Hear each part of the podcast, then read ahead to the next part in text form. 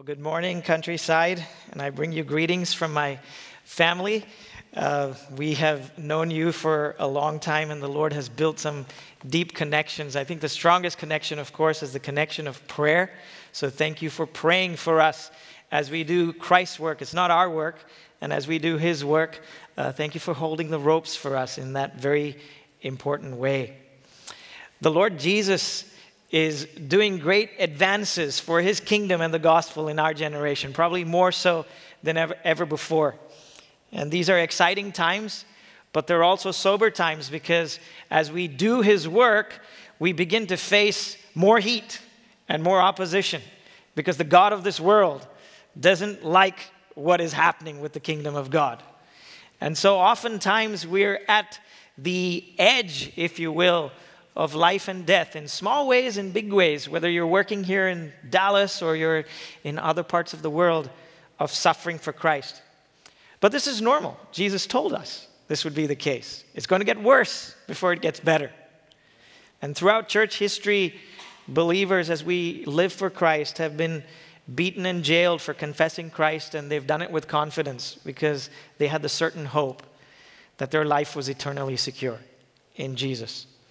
But just this past year, if you look at the statistics, 360 million Christians in 2021, or one in seven believers around the world, suffered significant persecution for their faith.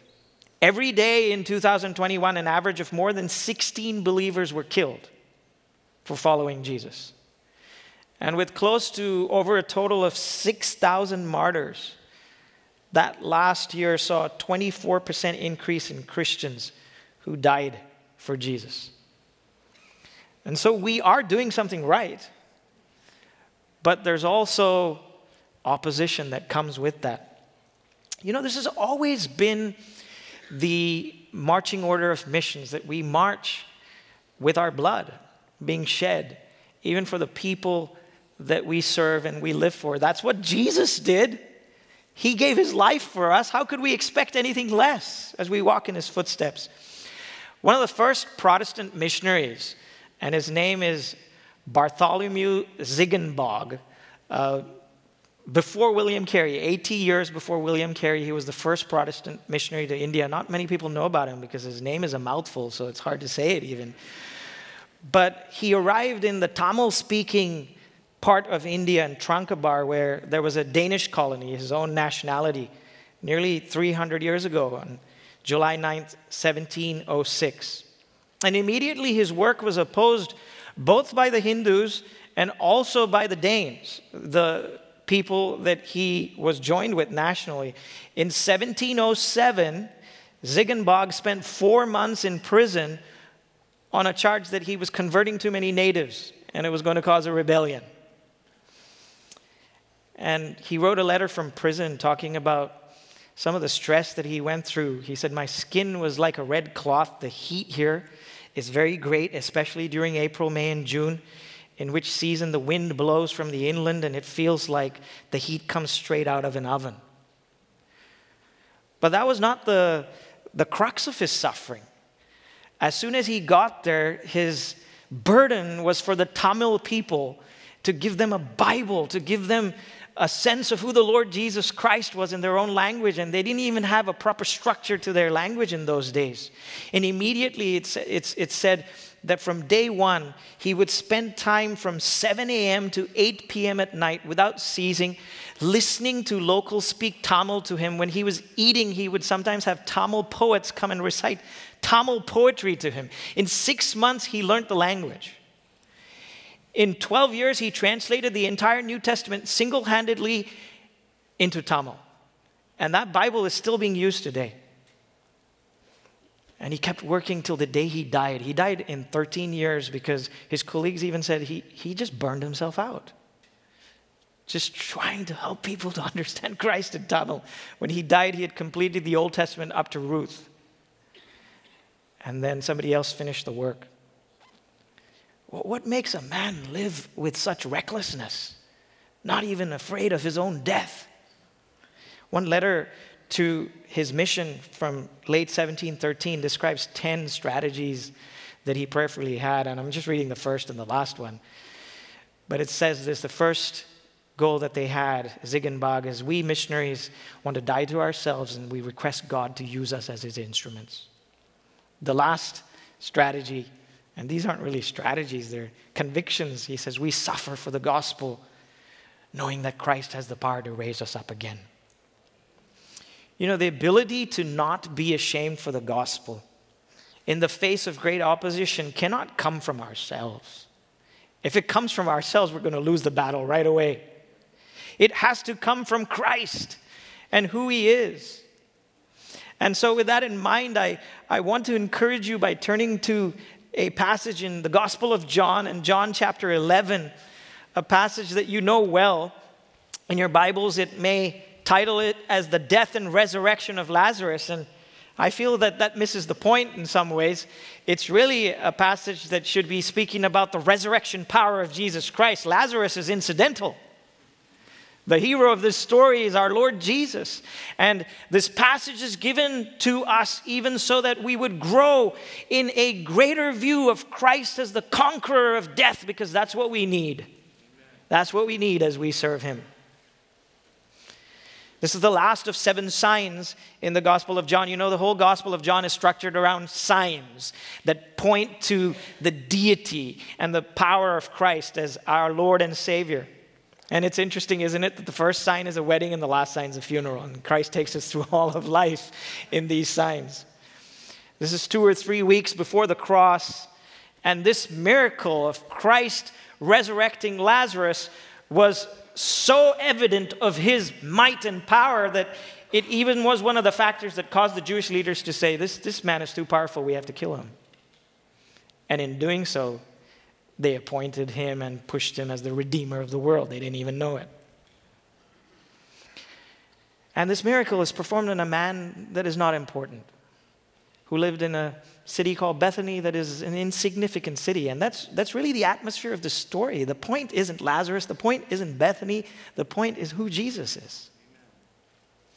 And even as we dive into the middle of this passage today, I'm just going to be looking at verses 17 through 45, just to set a little bit of the context before we get into, into it. Jesus hears from not strangers, but Mary and Martha, his friends, and even Lazarus, whom he loved, that Lazarus is sick. And what does he do? He delays going there. He spends four more days in Bethabara, where he was preaching and ministering, and lets the sickness continue to consume Lazarus. If you look at verse 6, when he heard that he was sick, he stayed two days longer in the place where he was. These are the delays of love. And sometimes, in the spirit of this age of the prosperity gospel, we think, Jesus, you need to come right now, and you need to heal me right now, and you need to give me what I need right now. And you know what? That's not what we need, and that's not what He gives. And so you can even see in the sovereignty of Christ in this passage that he, he allows Lazarus to get sick and he allows him to die. Temporarily, it's sleep. He calls it sleep. Because Jesus wants to use death. What's the greatest fear that we have because of the consequences of sin and the work of the devil in this world is death. But our Savior is greater than death, and He wants to use death as a tool to show His power and His glory. And that's what He says. He says, even in, in verse 14 and 15, He says, Lazarus is dead, and I am glad. Isn't that a curious verse? I am glad for your sakes. He's not glad that Lazarus is dead, but he's glad that the situation that occurs through his sovereignty occurred, that I was not there so that you, the disciples, may believe. That's the point of this passage. It's to showcase the glory and the power of Christ as our resurrection in our life. We need that today. We need that today. And so let's read John chapter 11. If you're there, if you're not there, turn in your copy of God's Word and, and follow along verses 17 through 45. Follow along with me, verse 17. So when Jesus came, he found that he, that is Lazarus, had already been in the tomb four days. Now Bethany was near Jerusalem, about two miles off, and many of the Jews had come to Martha and Mary to console them concerning their brother. Martha, therefore, when she heard that Jesus was coming, went to meet him, but Mary stayed at the house. Martha then said to Jesus, Lord, if you had been here, my brother would not have died. Even now I know that whatever you ask of God, God will give you. Jesus said to her, Your brother will rise again. Martha said to him, I know that he will rise again in the resurrection on the last day. Jesus said to her, I am the resurrection and the life. He who believes in me will live even if he dies, and everyone who lives and believes in me will never die. Do you believe this? She said to him, Yes, Lord, I have believed that you are the Christ, the Son of God, even he who comes into the world. When she said this, she went away and called Mary, her sister, saying secretly, The teacher is here and is calling for you. And when she heard it, she got up quickly and was coming to him. Now, Jesus had not yet come into the village, but was still in the place where Martha met him.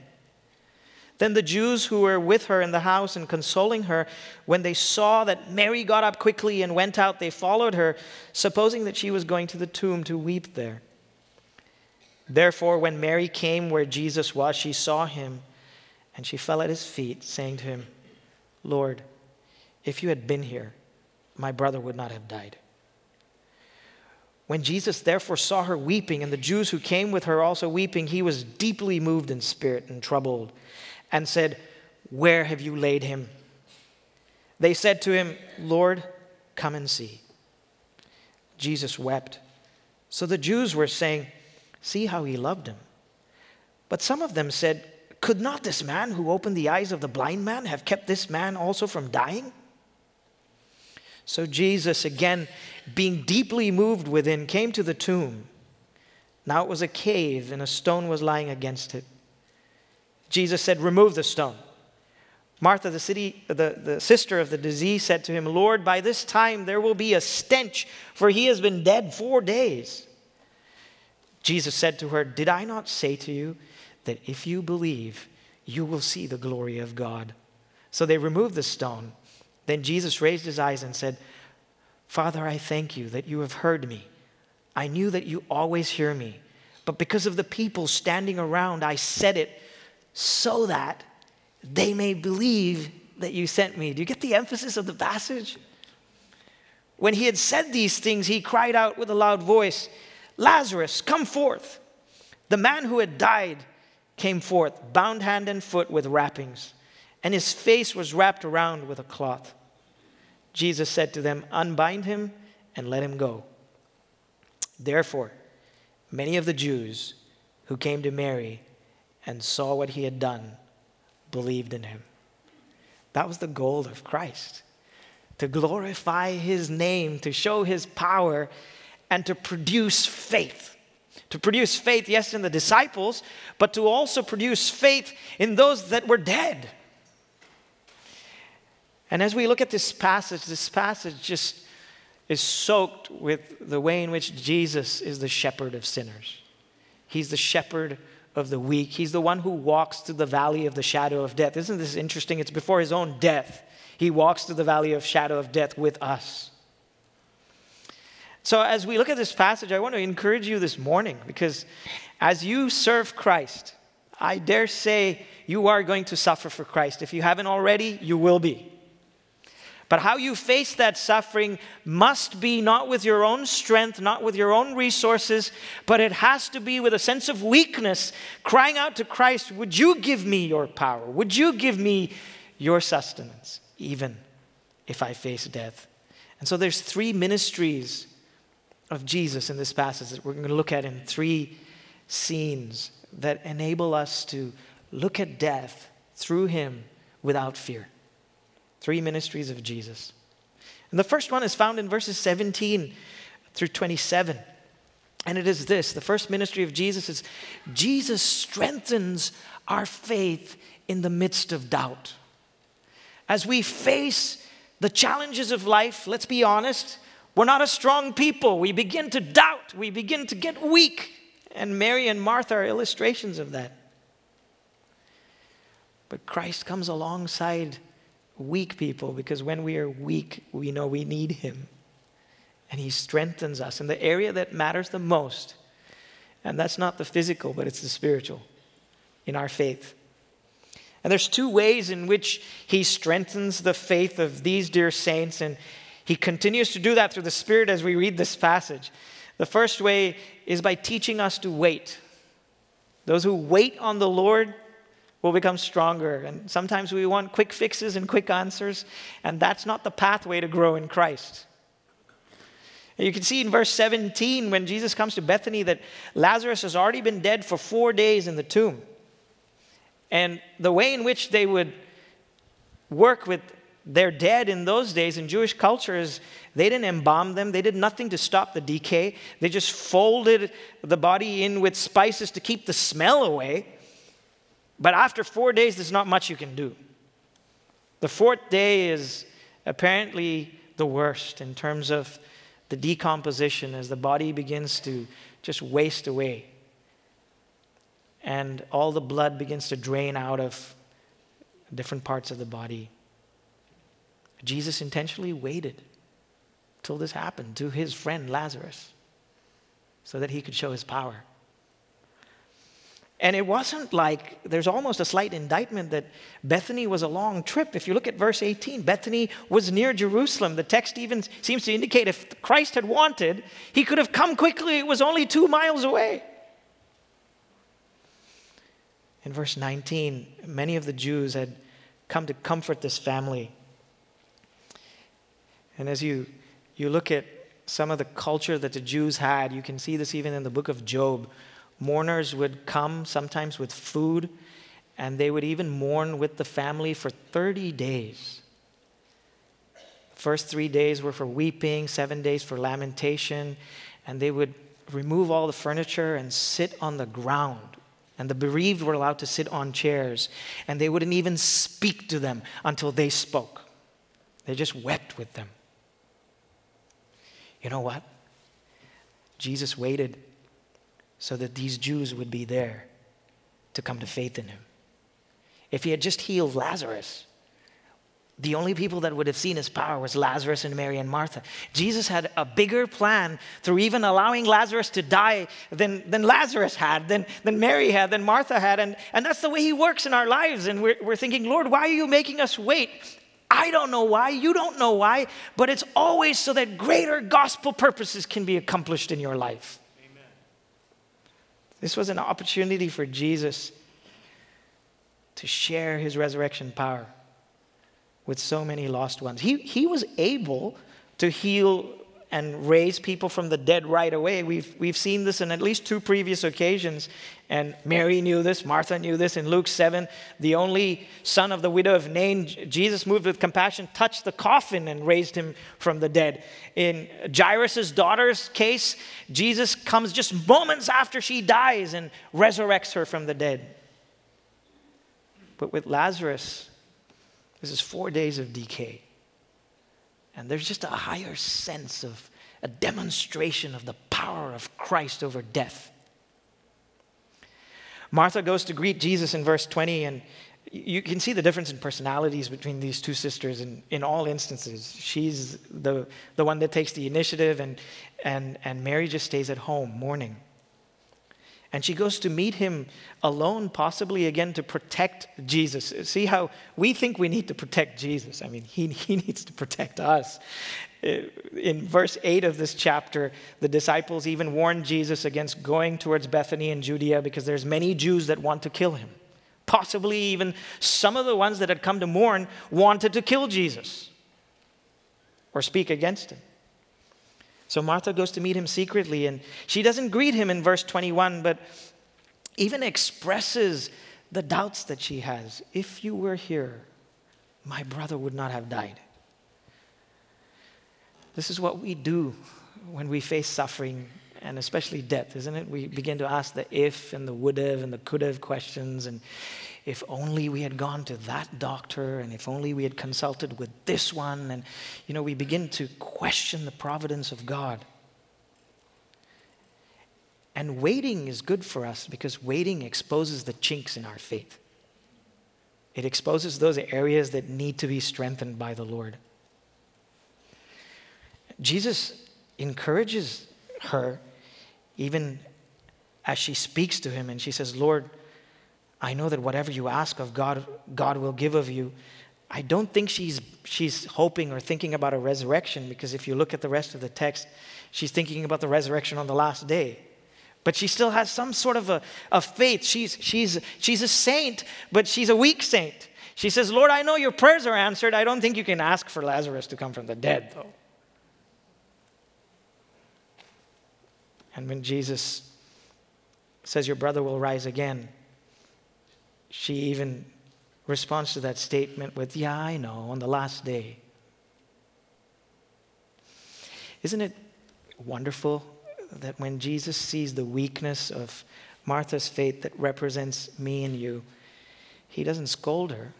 He doesn't rebuke her. And there's a lesson we can learn from Christ about being at the deathbed of even the saints is don't rebuke people grieving over death. Strengthen them. And so that's what he does. Uh, as, as he says, Lazarus will rise again, and as Martha just doesn't see that he's speaking about even in the here and now, Jesus gives her the privilege of listening to the fifth of his seven I am statements. I am, ego eimi, that connects him to Yahweh in the Old Testament. The God who delivered Israel from Egypt is the same God who is here in the person of Jesus Christ. Amen. And as he says, I am the resurrection and the life. Notice what he's saying, and this is so crucial. He's not saying, I have the power of resurrection and life, because that's even a little bit distanced from who he is. He's saying, I am the resurrection and the life. Just think about this for, for a minute. Every newborn baby, every animal, every plant that exists and comes into being in this world comes into being because Jesus causes it. And life is not outside of him, life is in him. That's what he's saying. Colossians 1:16 for by him all things were created and he holds all things together. See the focus in this passage is, is, is off Lazarus. It's on Jesus and his person and his power. Both physical life and spiritual life consists in Jesus Christ. He who believes in me will live even if he dies. And everyone in verse 26 who lives and believes in me, what a statement this is, will never die will never die. We need to think about this in moments when we face death. I was counseling one of my church members some years ago, and he had terminal cancer at that time. And as I went to counsel him as, as a pastor, because I knew him and I loved him, I broke down and I started weeping, and he put his arm around me. The cancer patient was counseling the pastor. And he said, Why are you weeping? And I said, Because I'm going to miss you. And he said, What's wrong with you? I can't die. And I was like, Oh, yeah, I forgot. but that's what Christ has done. Ultimately, a few weeks later, as he cries on the cross and he bears the wrath of God for us and says, It is finished. Everyone who believes in him will never die. This is the strongest negation in the Greek. Never, never die, you know? And the key here in this text in verse 26, as he looks at this weak woman like you and me, is do you believe this? The reason why your faith gets weak is you look at your circumstances, you look at the grave, you look at the tomb. Look away from that and look at me. Do you believe this? And the Spirit grants Martha in that moment. And that's what He does in our lives is, is as we look at Christ through the Word of God, He grants us a faith that we do not have. It's a Spirit produced and a Spirit given faith. Yes, in salvation, but I think also continually in sanctification, we need this. And she makes this great confession that comes from the heavens. It doesn't come from us, it comes from the heavens. And she says, in the perfect tense in the Greek, I have believed and I continue to believe this is my survival, Lord. And notice what she says not that you are going to do good things in my brother's life or you're going to do, she doesn't know what's going to happen. She says, the most important thing I've realized now is who you are, is my portion. And she makes this great confession. She says, Lord, I recognize that you are sovereign. Yes, Lord, I believe that you are the Christ. I recognize that you are the anointed Messiah, the, the mediator, that you are the Son of God, that you are God Himself, and that you are sent into the world. That you are the fulfillment of all the promises of the Old Testament, even going back to Genesis 3:15, the seed of the woman shall crush the serpent's head. This is where faith must rest in Christ the Moravians, who actually were inspired by Bartholomew Ziegenbalg, who also were secondary in, in so much missions work in the 1700s. In 1733, when they began a mission in Greenland with the Inuit tribe, they thought in their own thinking and strategies as they worked with this tribe that they couldn't even speak or read or write their own language, that the most important thing we need to do is to, to have a school and, and educate these people because they can't even understand their own language. And so they started a school there. And for six years, they had no results. People weren't even graduating through the school, and there were no believers in the Lord Jesus Christ. They were so disappointed, these early Moravian missionaries in 1733 that they felt like they were banging their head against a wall and they decided to give up and pack up and go back to Germany. It took about six months for ships to come from home in those days. Praise God for that. So they had to wait. and so one of the Moravian missionaries, he began to translate. He said, I've got time. Why don't I? A portion of the gospel in the New Testament just so that I can give it to these people, at least some portion of the gospel. And so he translated some parts of Mark and the, the death and the, the, life of Christ. And after he finished translating that portion, he decided, let me test this translation. And he called a few of the Inuit tribals and the chief, and he just wanted to read it for them and to get feedback from them whether it made sense to them. After finishing reading the first portion of scripture in their own native tongue, there was pin drop silence in the room. And after that period of silence, the chief stood up and asked the missionary if he would read that portion again. And after he finished reading it again, the chief said, Is what you read true? And then the man said, Yes. And he asked him again, Is this true? And when the missionary replied for the third time, It is true, the man from Greenland asked the question, Why didn't you tell us that the first day? Why did you leave it until now? We will listen now to the words of this man who suffered for us. You cannot go. You have to stay and tell us about the suffering man.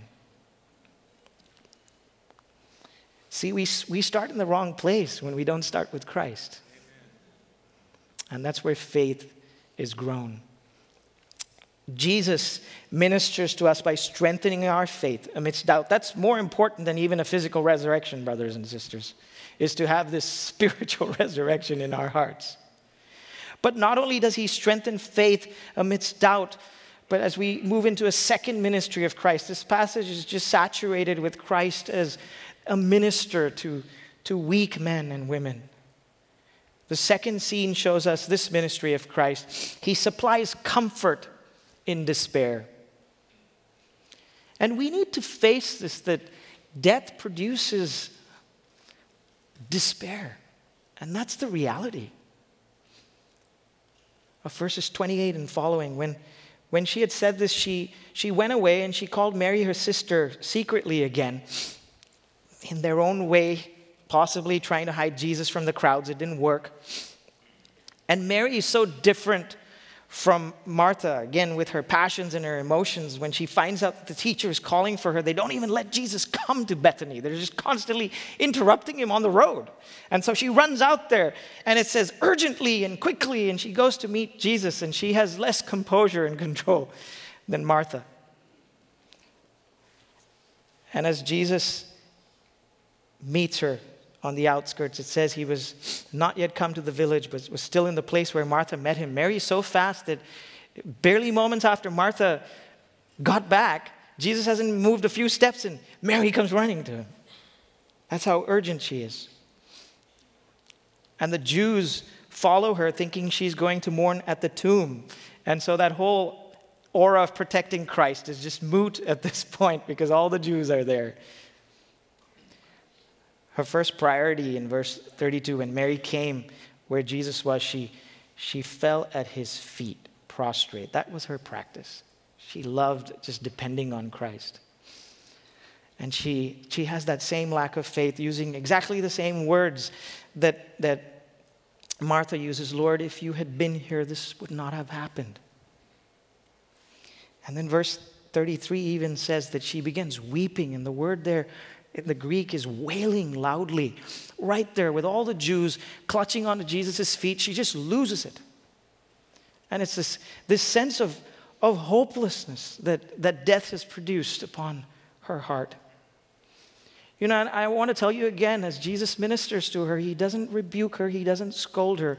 And we need to learn this as we sit at the graveside of many of our dear friends to, to just weep with those who weep and not try to give them a theology lesson at that point. Some years ago, again, it was just a couple of years ago, one of our student graduates who went out into pastoral ministry, he and his wife, they had a small six year old son. And almost immediately in the second year of his life, he developed these tumors in his brain, and he had to go through three or four surgeries. And, and this brother's wife was a medical doctor. And I remember just sitting with her as a family, and she was just weeping. She said, All my education that I have is useless in trying to help my own son. And in God's sovereign will, the son died when he was six years old after many surgeries.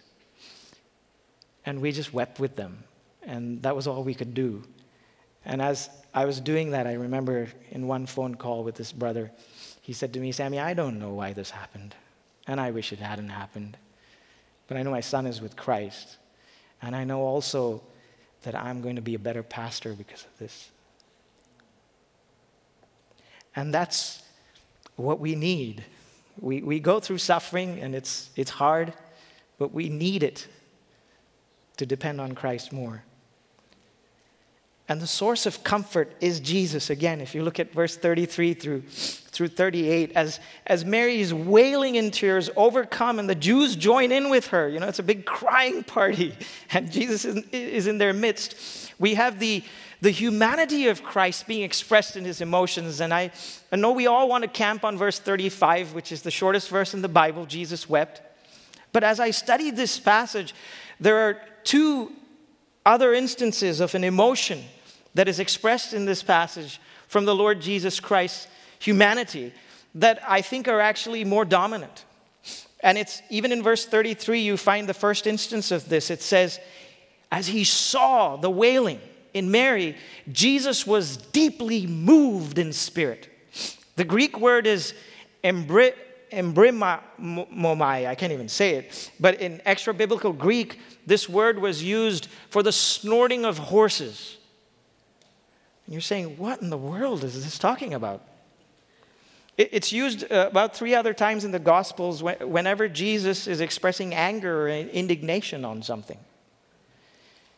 And so the reaction that we see here being expressed is, is Jesus expressing anger and outrage and indignation in his heart.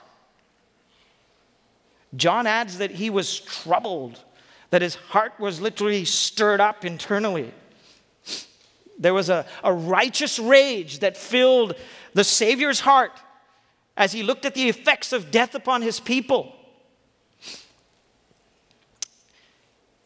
This is expounded very well by B.B. Warfield. I don't know if you've heard of him. He's an excellent theologian from years past. And he's written an article that I would encourage you to read called The Emotional Life of Our Lord. And he speaks about this passage. And I just want to quote him because I think what he says is so significant. He says the spectacle of the distress of Mary and her companions enraged Jesus because it brought poignantly home to his consciousness the evil of death, its unnaturalness, its violent tyranny, as Calvin phrases it. In Mary's grief, Jesus in his humanity contemplates the general misery of the whole human race because of the work of the devil and sin and death. And it is death that is the object of his wrath, and behind death, him who has the power of death and whom he has come into this world to crush and destroy. Tears of sympathy may fill his eyes, but this is incidental, Warfield says.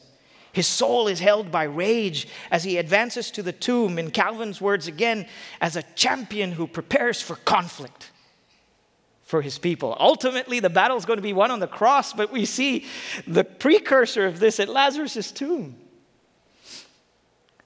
He's the lion of Judah, Amen. heading into battle for us. And when he asks in verse 34, Where have you laid him? It's to do battle with death.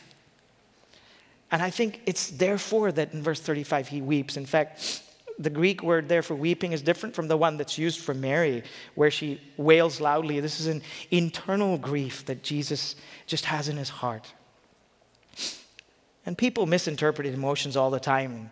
The people in those days in verse 36 said, Oh, how he loved him. It's a, a good humanistic perspective, but it's so shallow compared to the depths of Jesus' concern, not just for them personally, but spiritually. That they would be delivered not just from this instant, but from death altogether forever. And some people hardened themselves, and they even began to mock him, saying, Oh, he opened the eyes of the blind man. Could he not have kept Lazarus from dying? You know, let me say this, and these people aren't saved at this point, these Jewish people, that unbelief characteristically does not rest in Jesus, but it rests in the signs and the wonders that he can do for us. And isn't that the spirit of this age? And isn't that exactly what we should not do in missions? We should not offer people the things and the gifts that God can give them. We should offer them God. We should offer them Christ. Until they know that, they're not saved. And as Jesus listens to the unbelief of these people being expressed, again, he has the second emotion, right? It says the same thing. He groaned in, his, in, in anger. Same word being used in verse 38. He's ready to battle with death, not just physically, but even spiritually, because worse than physical death is unbelief and the deadness of men's heart. And I think in some ways he's more angry at that than he is at angry at death, which is just the consequences of that. You know, we, we must walk in the footsteps of Christ as we look at this passage, and we can just maybe get a thimbleful of it. William Carey, while he was even thinking about the world as a cobbler in England, he took scraps of shoe leather and he made a globe out of it. And it was said that every day in his devotions he would agonize and, and cry and weep over the fact that there were still unbelievers in different parts of the world, and that led him to be a missionary. But that's small compared to the agony of Christ. I, I, think we're just, this is not our mission, brothers and sisters. This is Jesus' mission. And as we walk closer to Jesus, we will do the work that he has called us to. And Jesus is called for us the man of sorrows, isn't he? We talk about uh, the, the, the, he's, a, he's a man of learning. He's a, she's a woman of music. And by that we mean that those people are characterized by those things. And our Savior in his humanity is characterized by our sorrows as he battles for us. Doesn't that give you encouragement and comfort? He sorrows over the effects of, of death and sin in your life and in your family more than you do. What a Savior we have. He, he strengthens our faith amidst doubt. He supplies comfort in despair. And then finally, in this great crescendo in this passage, Jesus, in his third ministry, he speaks life into death. He speaks life. And I'm using that word intentionally because Jesus uses his word in the conclusion of his passage. The, the power of Christ exists in his word. And there's two ways in which he speaks life. The one who said, Let there be light at the beginning of creation, in this passage says, Let there be life. Out of nothing, but also out of death and decay. Jesus has the power to create life. And the first thing that he does in his, in his speaking is he prays, he advocates for us. He goes to the tomb where death is. In verse 38, being deeply moved, he came to the tomb. And it's, it's like a, a precursor of his own tomb, isn't it? It's not the same tomb, probably, but it was a cave with a stone lying against it. And you can see these pictures of ultimately him delivering Lazarus from this tomb and then going to that tomb so that he can break the tomb forever. And a stone was lying against it. Now, the stone practically was probably there to keep away animals and, and robbers, but I think as I look at this passage, that, that Jesus asked for the stone to be removed uh, so that they could actually see and witness with their nostrils the smell of the body of Lazarus before Jesus did his work. And in fact, Mary protest, uh, Martha protests, right? As he says, remove the stone. In verse 39, Martha says, um, Lord, by this time there will be a stench. And I'm sure you know the King James has some wonderful poetry here. By this time he stinketh. and so they sensed death as that stone was rolled away. And Jesus wanted that.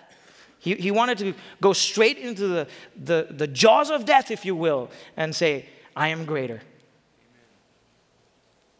I interned at a village hospital for a few months. I was just a simple worker there, helper there. But I remember as, as we worked in that place, the, we did everything that we could to try to get the smell of decay and death off us, and it's just impossible you know, and the clothes and all of that gets saturated with it. That was probably very incidental and small compared to what was coming out of Lazarus' tomb after four days. And Jesus, as he walks into the stench of death, that's, that's how much he, he cares for his people. He walks into the stench of death for us. He says to Martha, Did I not say to you that if you believe, you will see the glory of God. And I dare say, as you look at Jesus' prayer, that what he's looking at in terms of his glory is not the smaller miracle of raising Lazarus from the dead. That's wonderful. But it's the greater miracle of raising those unbelieving dead Jews from their spiritual death. Amen. And that's really the climax of this passage. And if you look at his prayer as he intercedes for these people, he's, he's constantly interceding for his people. But did you know that he even interceded for us before we were saved? And that's what he does for these people. He intercedes for them. And as he prays in verses 41 through 42, he starts with thanksgiving and he just says, God, you are sovereign. And he says, I know that you have already heard me. He, d- he doesn't even say, Lord, would you raise Lazarus from the dead through me? He's already asked for that. He already knows it's done. That's not important. I know you've heard me. But then he says, God, you must save these people. That's the crux of his prayer, if you look at it. I know that you always hear me, verse 42, but because of the people standing around me, I said it, that they may believe. That's his prayer request, that you sent me. Lord, raise them to life. That's what he's praying for. You know, we miss the point of this passage. If, again, you just title it The Resurrection of Lazarus. It's the, the resurrection of all the Jewish unbelievers that mocked Jesus a few minutes ago. And here's a lesson for you when people are mocking Christ, when people are mocking your gospel presentation, don't engage them, talk to God. Amen. And that's the best you can do. Because you can't do anything anyway. And so Jesus prays in this way. He's praying in public so that the bystanders may have saving faith in him as the sent one. And then he speaks to death. He speaks to God, and then he speaks to death. And he abolishes death forever. Amen. Ultimately, a few weeks later, when he bears our wrath from a holy God and says, It is finished. In verse 43, Jesus, it says, when he had said these things, he cried out with a loud voice. The Greek there literally is he yelled, he shouted out. Now, just think about this. Jesus already had a powerful voice that was enough at the shores of Galilee to speak to 25,000 people approximately without a microphone. I can't imagine what it sounded like when he was yelling. and it's, it's, it's all that energy that he has in his battle against sin and death that is expressed when he says, Lazarus, come forth. And he commands death to let go of Lazarus. And in that instant, this is the power of our Savior. In that instant, the bacteria and the natural elements start marching backwards. The flesh just instantly stops decaying and, in fact, becomes whole in an instant. And more than anything else, life, the life of Lazarus, enters back into that body. You know, by the way, the same voice that summoned Lazarus from his tomb is the same voice that is going to summon you from your tomb if you go to a tomb Amen. on the last day. John 5 25. Truly, truly I say to you, an hour is coming and now is when the dead will hear the voice of the Son of God, and those who hear shall live. And he's going to cry out your name. He's going to cry out my name. And he's going to say, Come forth, and we're going to come to be with him in eternal glory forever. Doesn't that just give you steel in your spine no matter what you suffer through? That you know that the Savior has the power to resurrect you. And so we live for Christ, and so we suffer for Christ, and so we serve Christ, not with our own energies, but with His energy. And the man who had died bound in wrappings, his, his face covered with a cloth comes stumbling out. And it's almost where there's a sense of humor from the Holy Spirit in the text where he can't, he, he's, he's got his life back, but he can't see because there's a cloth over his face. And so Jesus says, Please unbind him and let him go. And verse 45, therefore,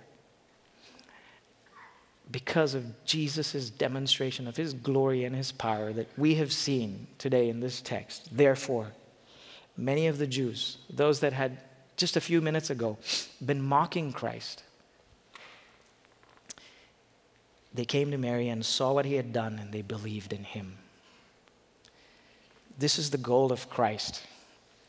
This is the goal of Christ to bring about trust in his person. This was the real crescendo of this miracle is, is the spiritual resurrection of these Jews. Some did not believe, but there were many that believed, and we're going to see them one day because of what Jesus did.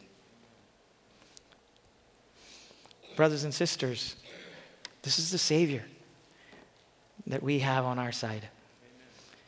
And this is why Paul in AD 67 from the Mamertine prison, before he was beheaded on the Ostian Way, just three miles outside of Rome, in the last few weeks of his life, as he began to think about the fact that he was never going to preach again, he was never going to evangelize again, that he was never going to travel on missionary journeys, does he sink into a woe is me, I am undone?